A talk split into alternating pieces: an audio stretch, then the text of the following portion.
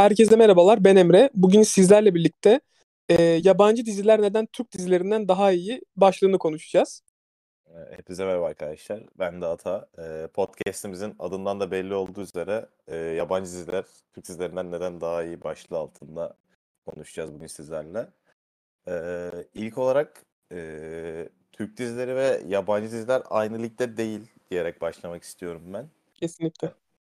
Örnek vermek gerekirse örneğin e, prodüksiyon bazında bile yani yabancı diziler maalesef ki gerek para birimi, gerek alım gücü, gerek e, Hollywood gibi markalaşmış şeylerde e, prodüksiyon çok önemlidir ve prodüksiyon ücretleri bayağı dudak uçuklatır yani. Mesela atıyorum yani Hollywood'da bir oyuncu bir film için veya bir dizinin bölümü için 50-60 milyon dolarlar, 100 milyon dolarlar. Hele isim yapmış bir oyuncuysa 200-300 milyon dolarlar konuşuyor mesela. Örneğin... Ve farkındaysan genelde sektöre yön veren e, platform yine Disney oluyor bu konularda. Evet Disney çok büyük bir şey. E, çok büyük bir marka. Her çeşit prodüksiyon filmi, bakımından özellikle. Evet, her çeşit filmi, dizisi, animasyonu bile var adamların yani. Prodüksiyon elinizin altında olduğu takdirde üretebileceğiniz sınır, üretebileceklerinizin sınırı yok. Yani mesela Christopher Nolan diye bir herif var. Çok manyak bir e, yönetmen. Çok da severim kendisini. Tenet diye bir filmi vardı. Adam orada bildiğin gerçek uçak patlattı yani Boeing 277 mi 447 mi ne tam hatırlamıyorum. Uçak ben de hatırlamıyorum. Değeri 200 milyon dolar olan 250 milyon dolar olan uçağı herif yani bir filmin 5 dakikalık 2 dakikalık bölüm için patlattı yani. Böyle bir prodüksiyondan bahsediyorum yani. Siz tabii ki de kıyaslayamazsınız Türkiye'deki böyle 50 eli yüzü düzgün dizilerle yani. Mesela bizdeki en uçuk örnek nedir? Aha araba patlaması, kamyon patlaması. Onda da yani adamlar paraya o kadar kıyamıyor ki gidiyorlar yani ucuz yönlü arabaları böyle ne bileyim hurdalaşmış arabaları falan gerçekten de patlatmıyorlar yani şey olarak gösteriyorlar. Maketini yapıyorlar. Maketini aynen, yapıyorlar. Aynen. Siz düşünün yani imkansızlıkları. Aynı Bu arada şey... Heh, e, lafını böldüm. E, hani dedik ya az önce Disney Plus'ın prodüksiyonu çok iyi veya direkt olarak Disney'den bahsettim. Plus'tan değil. Hani bu Disney Türkiye'den bahsetmiyoruz biz. Direkt olarak dünya çapındaki Disney'den bahsediyoruz. Çünkü Disney Disney'in Türkiye'deki yaptığı prodüksiyonu kaçışta görmüştük. Berbattı gerçekten. Sen hatırlarsın hatta bayağı gömmüştüm ben sana evet, anlattığım evet. zaman. İlk bölümü zaten beraber izlemiştik. Evet. Yani ben bu konuda açıkçası Disney'in adamına göre muamele yaptığını düşünüyorum. Çünkü yani pazarda belli bir seviye var. Adam niye gereksiz yere yani pazardan alacağı pay da belli. Niye gereksiz yere masraf yapıp kar marjını düşürsün? Bu işler paraya bakar. Kar marjına bak. Adam Neticede... diyor ki Türkiye'deki Türkiye'deki izleyici diyor bu kadar prodüksiyon yeter diyor. Tamam yani. diyor, gönderiyor. Aynı şekilde. Yani e, görsel efekt konusunda da keza aynı şey. Hani demin maket falan dedin ya. Maketi yangın pat yani yangın efektidir, şudur budur. Hadi yine bak maket yurt dışındaki maketlerle Türkiye'deki maketleri kıyaslayalım. Yurt dışındaki maketleri patlattıklarında adamlar gerçek yani gerçek efekt yapabiliyor anladın mı? Öyle yani bildiğim evet. ben gerçekten patladığına inanıyorum yani. Yalan olmadığına inanıyorum. Öyle derecede güzel efektler kullanıyorlar. Ama bizim Türkiye'de Samanyolu diye bir kanal var biliyorsunuz malum. Türkiye'den olaylardan kapandı. Orada kaç? Beşinci boyut mu? Bilmem ne. Bir dizi vardı. Bir yangın efekti var. Görmeniz lazım. Herif kibriti çakmış koymuş herhalde. Yani öyle rezalet. Ya bu arada bu arada aklıma şimdi bu patlama efekti falan deyince en çok aksiyonun olduğu dizi geldi şu an günümüz. Teş, teşkilat. Ya oradaki prodüksiyon bile yani oradaki o patlama efektleri bile hani gerçekten ben bilgisayardan kendim yapsam e, daha güzel yaparım. Hani öyle bir düşündürüyor insanı gerçekten. Evet yani öyle bir düşünün. Bir de devlet destekli bir dizi yani. Devletin bütçesini kullanarak yani devletin bütçesi demişken devletin arkasında olduğu gerekirse bütçe yarattığı, kaynak yarattığı bir dizinin bile böyle rezalet yani rezalet de dedim yani bu imkanlar doğrultusunda böyle e, görsel efektler kullandığını görüyorsunuz. Hani Ya acaba şey olabilir mi? Ee, hani süre zaten belli bir yere kadar yetişiyor. Yani şey süresi, e, editleme süresi, kurgu süresi vesaire. Hani belki vakit olmadığı için de o kadar yapıyor olabilirler mi dizilerde? Çünkü filmlerde bu kadar kötü değil bence. Filmlerde biraz daha iyi, üzerine daha çok uğraşıldığı için. Diziler yani, haftalık olarak çıkıyor ya. Yani tabii ki de yani bir haftalık süreniz var. Adam size bir hafta böyle bir hafta içinde bana bunu yayına sızdır diyor yani. Bir hafta içinde elinden geleni ardına koymuyor belli ki. Elinden bu kadar geliyor ama bu da yanlış. Yani bak bu da başka bir soruna tekabül ediyor. Biraz sonra konuşacağımız süre sorununa tekabül ediyor. Evet. Kardeşim iki buçuk saat dizi mi olur ya? Bir sezon iki buçuk saat ediyor yurt dışında. Dur Neyse, bekle yanlış şu anda şu anda bu konu şu anda bu konuya girersem bu arada ciddi söylüyorum çıkamayız. Bence ilk önce sorunlardan başlayalım. Sürenin haricindeki. Senaristten mi? Senaryodan başlayalım. Tamam. En Konulardan. Son, süreyi en sona bırakalım. Keza benim Aynen. Çok şey Orada çok patlama yaşayacağız çünkü ben biliyorum. Evet. Evet, şimdi söyle bakalım sen başla madem konuyu açtın senaryolardan gir. Senaryo şöyle şimdi. E, bir kere bizde bir yaratıcılık olayı yok. Yani belli senaristlerimizin dışında. Zaten senaristleri çok kişi bilir. Birkaç kişinin dışında bizde yaratıcılık konusunda böyle bir hani hayal gücünü zorlayan bir, bir isim yok. Yalan mı? Yani olsa bile iki elin on parmağını geçmez. Doğru konuşuyorsun. Bunun sebebi de şey yani yanlış anlamayın kesinlikle bir eleştiri yapmak istemiyorum yani nasıl diyeyim böyle bir hedef kitle göstermiyorum ama yine Türk halkından dolayı bu. Yani adamlar hazıra alışmış anasını satayım. Sürekli sürekli aynı şeyleri izlemekten bıkmıyorlar ya. Sürekli sürekli ya. Abi ya, ya hep böyle, kaçıyor her şey ya. Hep Zengin böyle bir aşk üçgeni var. Hep aşk üçgeni. Hep yani. Evet, o evet, asla al, Evet Allah kahretsin. Ne kadar çok seviyorlar böyle entrikayı. Lan Yasak Elma diye bir dizi var. 6 sezondur bitmedi. Yıldız kaçıncı kocasıyla evlendi? Ben hala bilmiyorum ya. Herif ülkenin yarısıyla evlendi kadın ya. Ülkenin yarısından belki gayrimeşru çocukları var. O da bilinmiyor. Artık o öyle bir boyuta çıktı ki sezon yani sezonda bir düğün yapmazsa kadın oynamıyordu dizide ya. Artık eski kocalarını falan merdivenden yuvarlamalar falan. Bu ne kardeşim ya? İyice abarttıkça abarttılar. Abarttıkça abarttılar ya. Ve insanlar bunu sevdiği için de örnekleri çoğaldı farkındaysan. Evet, evet, nasıl, evet. Nasıl nasıl ilk zamanlarda 2003 yıllarında Kurtlar Vadisi 2003 değil mi? Ben doğru biliyorum. Evet, evet. O o devirler. Evet, benim daha doğduğum zamanlar. Hı hı. Her neyse hani nasıl o zamanlar Kurtlar Vadisi sektöre yön verdiyse Aşkı Memnu'dan sonra da bu entrika sektörüne bir yön verildi. Farkındaysan ve insanlar izledikçe aynılarından 500 tane çekilmeye başlandı. Şimdi biz evet. şu anda örnek veriyorum. Hani biliyorsun ikimiz de özellikle ben inanılmaz bir Poyraz Karayel hastasıyım. Poyraz Karayel'i ne kadar sevsem de işte yukarı yücelsem de o da sonuç olarak bir Kurtlar Vadisi şeyinden gelme. E, türemesi az. O da bir türeme aslında. Evet, evet. Onun da yüzde yüz bir şeyi yok. Özgünlüğü yok. Evet. Sadece yorum katılmış hali gibi. Ha, aynen kesinlikle öyle. Bunların hepsinin aslında şeyi özellikle aksiyonlarının temellerinin hepsi Kurtlar Vadisi'ne dayanıyor. Şeyin de mesela e, entrika dizilerinde, Yasak Elma gibi dizilerinde asıl e, temelleri yine aynı şekilde Aşkı Memnu'ya dayanıyor değil mi? Doğru biliyorum. Evet, evet, evet. Kesinlikle. Aşkı Memnu, Kavak yerleri. Aman Ali Rıza Bey tadımız kaçmasın. Yıllardır bu replik. Evet, evet. Ya zaten bu repliklerden ileriye gidemiyoruz farkındaysan.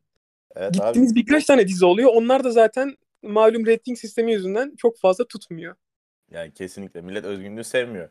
Yani bu, bu, bu konuda yapımcılara da kızamıyoruz yani. Kızsak bile biraz kızabiliyoruz. Çünkü neden yani? Adamın da yani adam ticaret adamı. Garanti giden bir iş varken bunun ekmeğini yemek varken niye risk alsın? Niye hiç sıfırdan pazarlanmamış bir şey getirsin?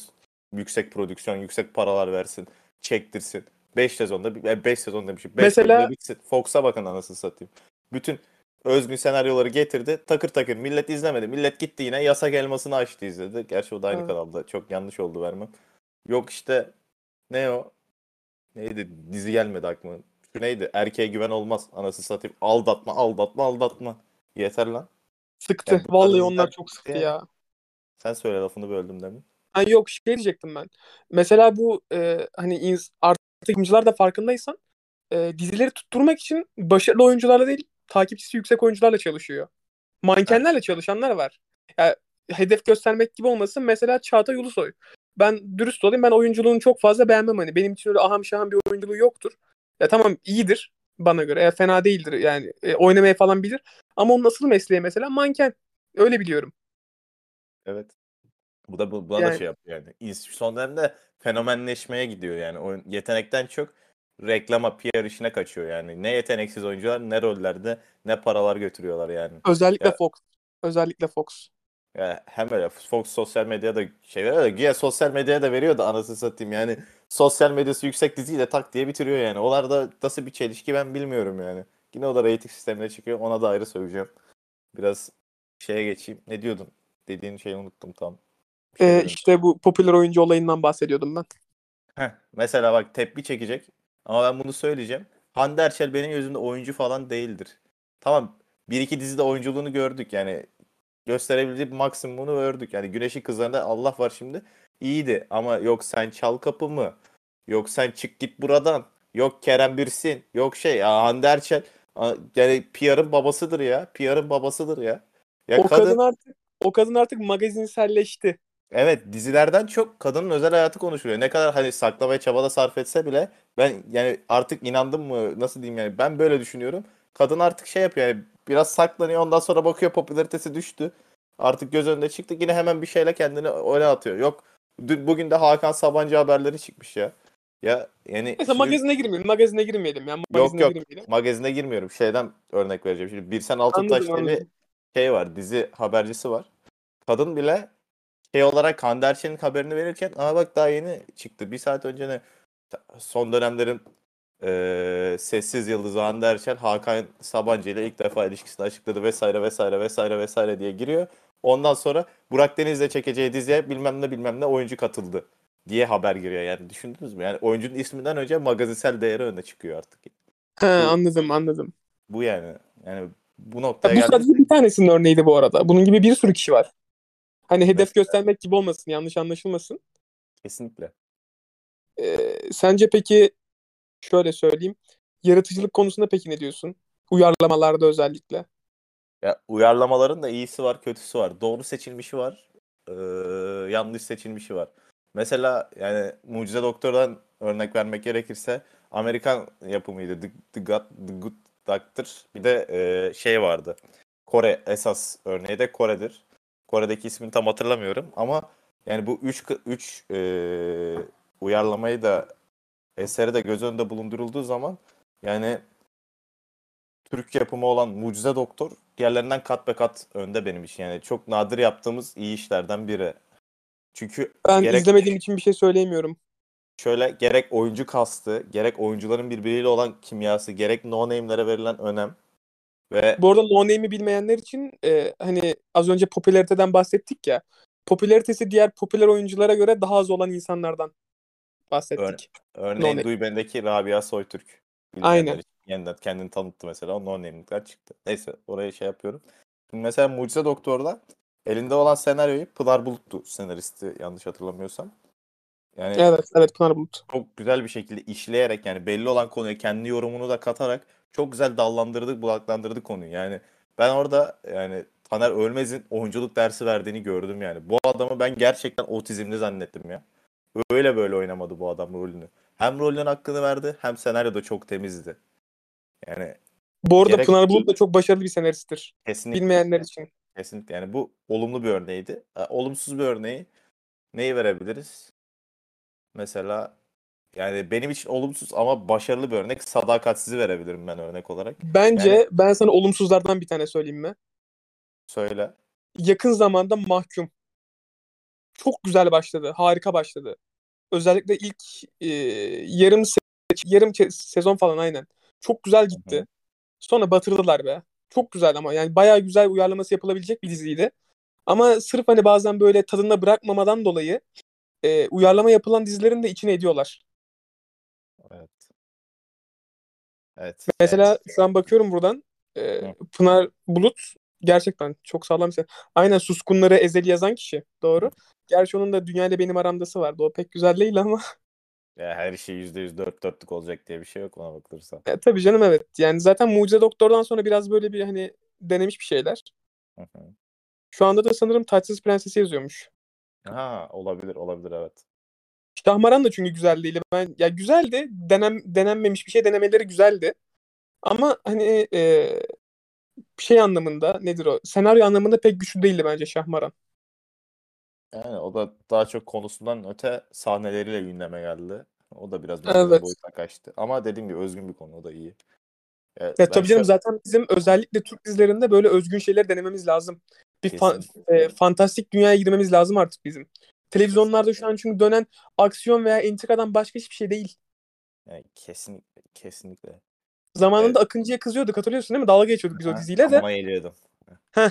Ama adamlar hani bir şey yapmışlar. Ee, bir yaratıcılık var ortada anladın mı? Evet ne kadar kötü de olsa güzel yani deneme yani güzel bir cesaret ister yani. Bu zamana kadar Selena'dan başka hangi süper kahraman bizim televizyonlarımızda? İşte bir kertenkeledeki son dönemler, vardı. Son dönemler. Ha, son dönemlerde pek yok işte kertenkeleden sonra. Hı. Ki kertenkele de bu arada o da sonradan entrikaya döndü. O da yine sonradan evet, Kurtlar Vadisi temellerini kullanarak gitmeye başladı. Evet maalesef ki. Ama çok tatlı bir işte. tabii canım Kertenkele zaten ayrıydı. Özellikle ilk bir buçuk sezon falan süperdi. Kesinlikle. Şimdi bu konuları daha da uzatmadan yaz dizileri gerçeğine de geçmek istiyorum. Keza podcast'ımız uzamasın. Evet evet. Yani artık Medcezir mi desem, Kiraz Mevsimi mi desem ikisi arasında git gelliyim. Hangisi yaz Medcezir mi? Diye. Medcezir bu arada süperdi ya.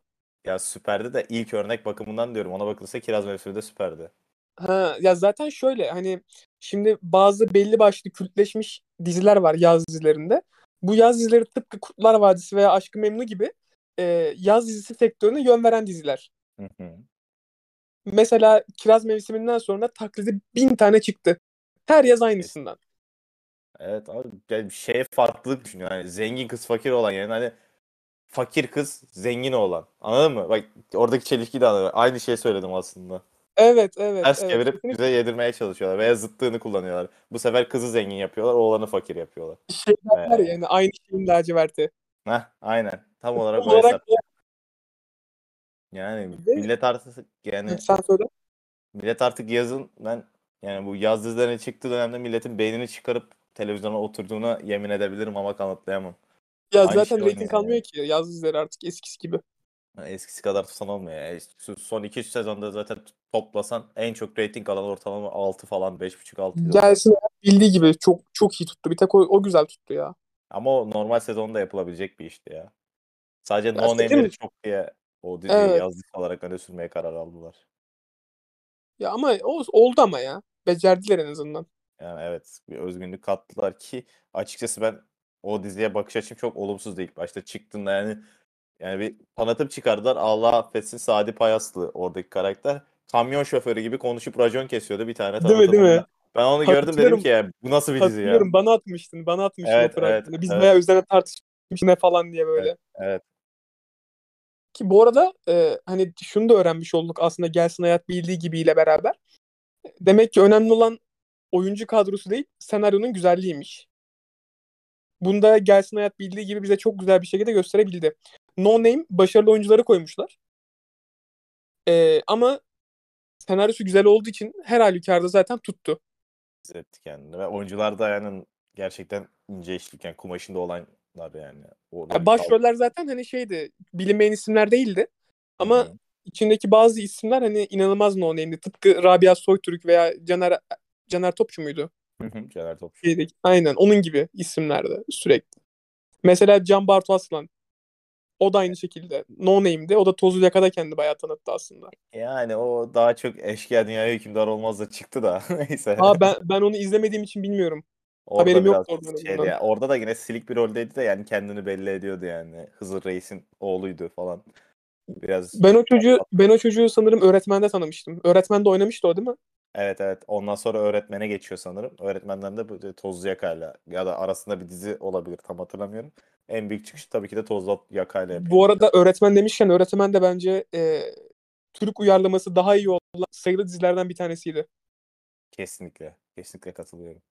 9 bölüm sürdü belki ama tadında bitti en azından ve gerçekten sağlam bir uyarlama olmuştu. Bence Tek de. sorun doya doya izleyememiştik bu pandemiden dolayı. Evet, evet. Yani çok güzel başlamıştı ama Fox'un dizi politikasından dolayı tutan diziyi yerine Sen Çal Kapımı yanlış hatırlamıyorsam tercih edip Hande'yi Fizik Hande'yi seçerek evet. yani finansal olarak çok mantıklı bir hamle yaptılar ama çoğu kişiyle kaybettiler.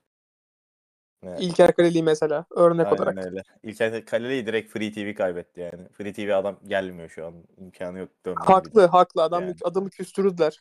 Rating sistemi değişmediği sürece de zaten hani e, birçok oyuncu artık kolay kolay Free TV'ye dönmez. Zaten Kesinlikle. farkındaysan büyük isimler artık Free TV'ye gelirken belki 4-5 yıl sonra falan geliyorlar. Mesela Aras Bulut İynemli Çukur'dan sonra daha hiç hiç gelmedi yani Free TV'ye. Ki o daha çok yani o da o da hak veriyorum yani. 4 sezon Çukur dizisini çekti yani. Bir de şey de e, adını sen söyle. Şu an Atatürk dizisine falan da zaten yoğunlaşıyor evet, ki bu evet. arada Atatürk dizisi de harika olacak. E, orası ayrı konu. Disney orada Disney'liğini gösterecek. Aynen. Umarım yani inşallah öyle olur. Ama yani o kadar masraftan kaçınmıyorsa bence Disney prodüksiyon konusunda da kaçınmayacaktır diye tahmin ediyorum. Kesinlikle. Atatürk dizisinde. Emma Watson gibi bir figürü getirdiler yani. Hollywood'un ünlü isimlerinden birini getirdiler.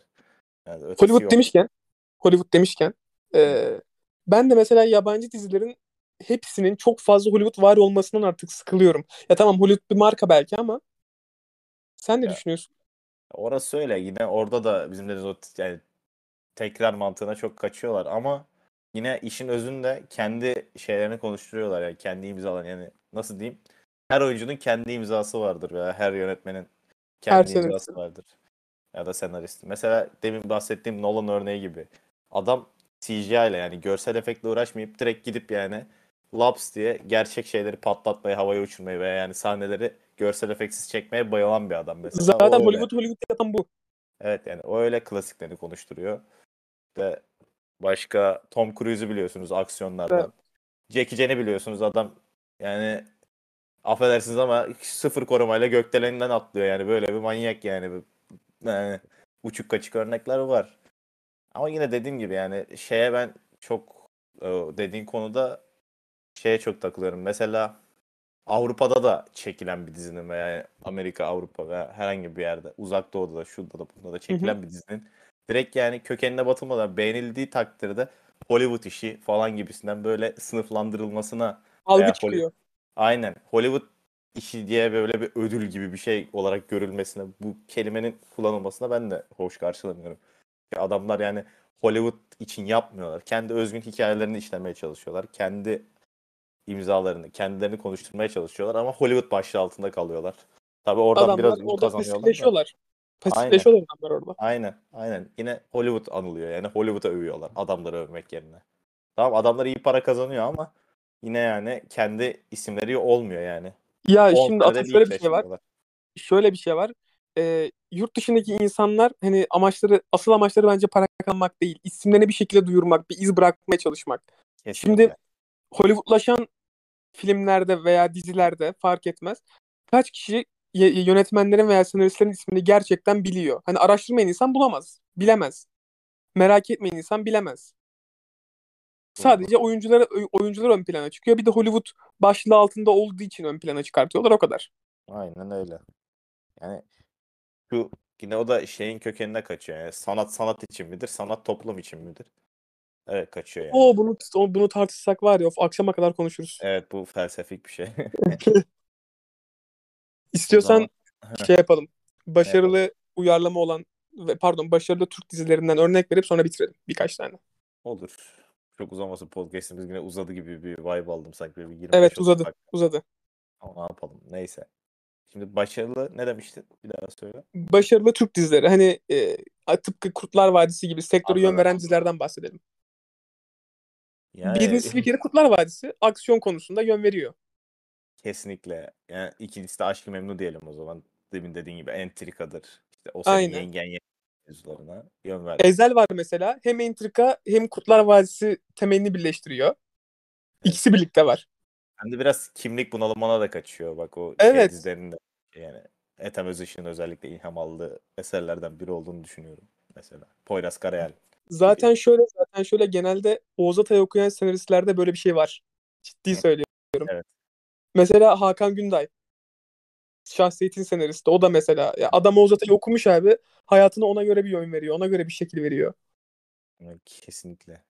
Bu arada Hakan Günday'ı bilmeyenler için şahsiyetin senaristi. Bence şahsiyeti izlemeyen kalmamıştır diye düşünüyorum artık. Yani biliyor musunuz ama bil- biliyor musunuz bilmiyorum ama şöyle bir sevindirici haber verebilirim şahsiyet fanlarına. İkinci sezonu geliyor hem de Disney Plus'a. Yine Evet o süper olay ya. E, oyuncu kadrosunun da büyük bir kısmı aynı yanılmıyorsam. Cansu Dere de döndü rolüne. Haluk Bilginer de devam ediyor sanırım. Haluk Bilginer ama sanırım e, sonda bir cameo tarzı bir şey yapacakmış. Ha. Olur. Cameo'yu bilmeyenler için bu arada hani e, bir bölümünde birkaç dakika veya saniyeliğine görünmek gibi Evet. şimdi yanlış olmasın. Veya şöyle bitişine yakın sonlarına doğru böyle ileriki sezonlar şeklinde. hakkında. Aynen, aynen. Easter egg mantığı yani ipucu şeklinde çıkar gider. Marvel filmlerindeki after credits gibi bir şey aslında yani. Aynen öyle. Sonra yaz dizileri bazında işte e, Kiraz Mevsimi. Kiraz Mevsimi, Aşk yeniden. Aşk Yeniden, ondan sonra işte bu Kiralık Aşk da iyiydi. Hakkını yemeyeyim şimdi. Ben kiralık, ben kiralık aşkı pek sevmemiştim ya. Onun da kendine göre bir farklı havası vardı ya. Birazcık şeye Tabii canım. kaçıyordu. işte. o şey e, özgünlük bakımından şey kattı mesela işte. Hani bu son dönemde de popüler olmaya başladı yani böyle çapkın bir oğlan onu evlendirmek için hani kız ayarlamalar falan veya Ha, ha, sözleşmeli evet, evet, evlilik falan evet. filan. O Evet. mevzuları o kattı aslında. O Ya çapkını yönden mı diyorsun? Yani biraz onu işaret ettiğim gibi oldu ama Evet. onu düşünerek söylememiştim. Yani onun gibi bir sürü dizi örneği sayabilirim sana. Doğru doğru tamam. Ya bunlar işte belli başlı sektöre yön veren diziler diyelim. Türklerden. Aynen öyle. Yabancılarda zaten çok fazla var.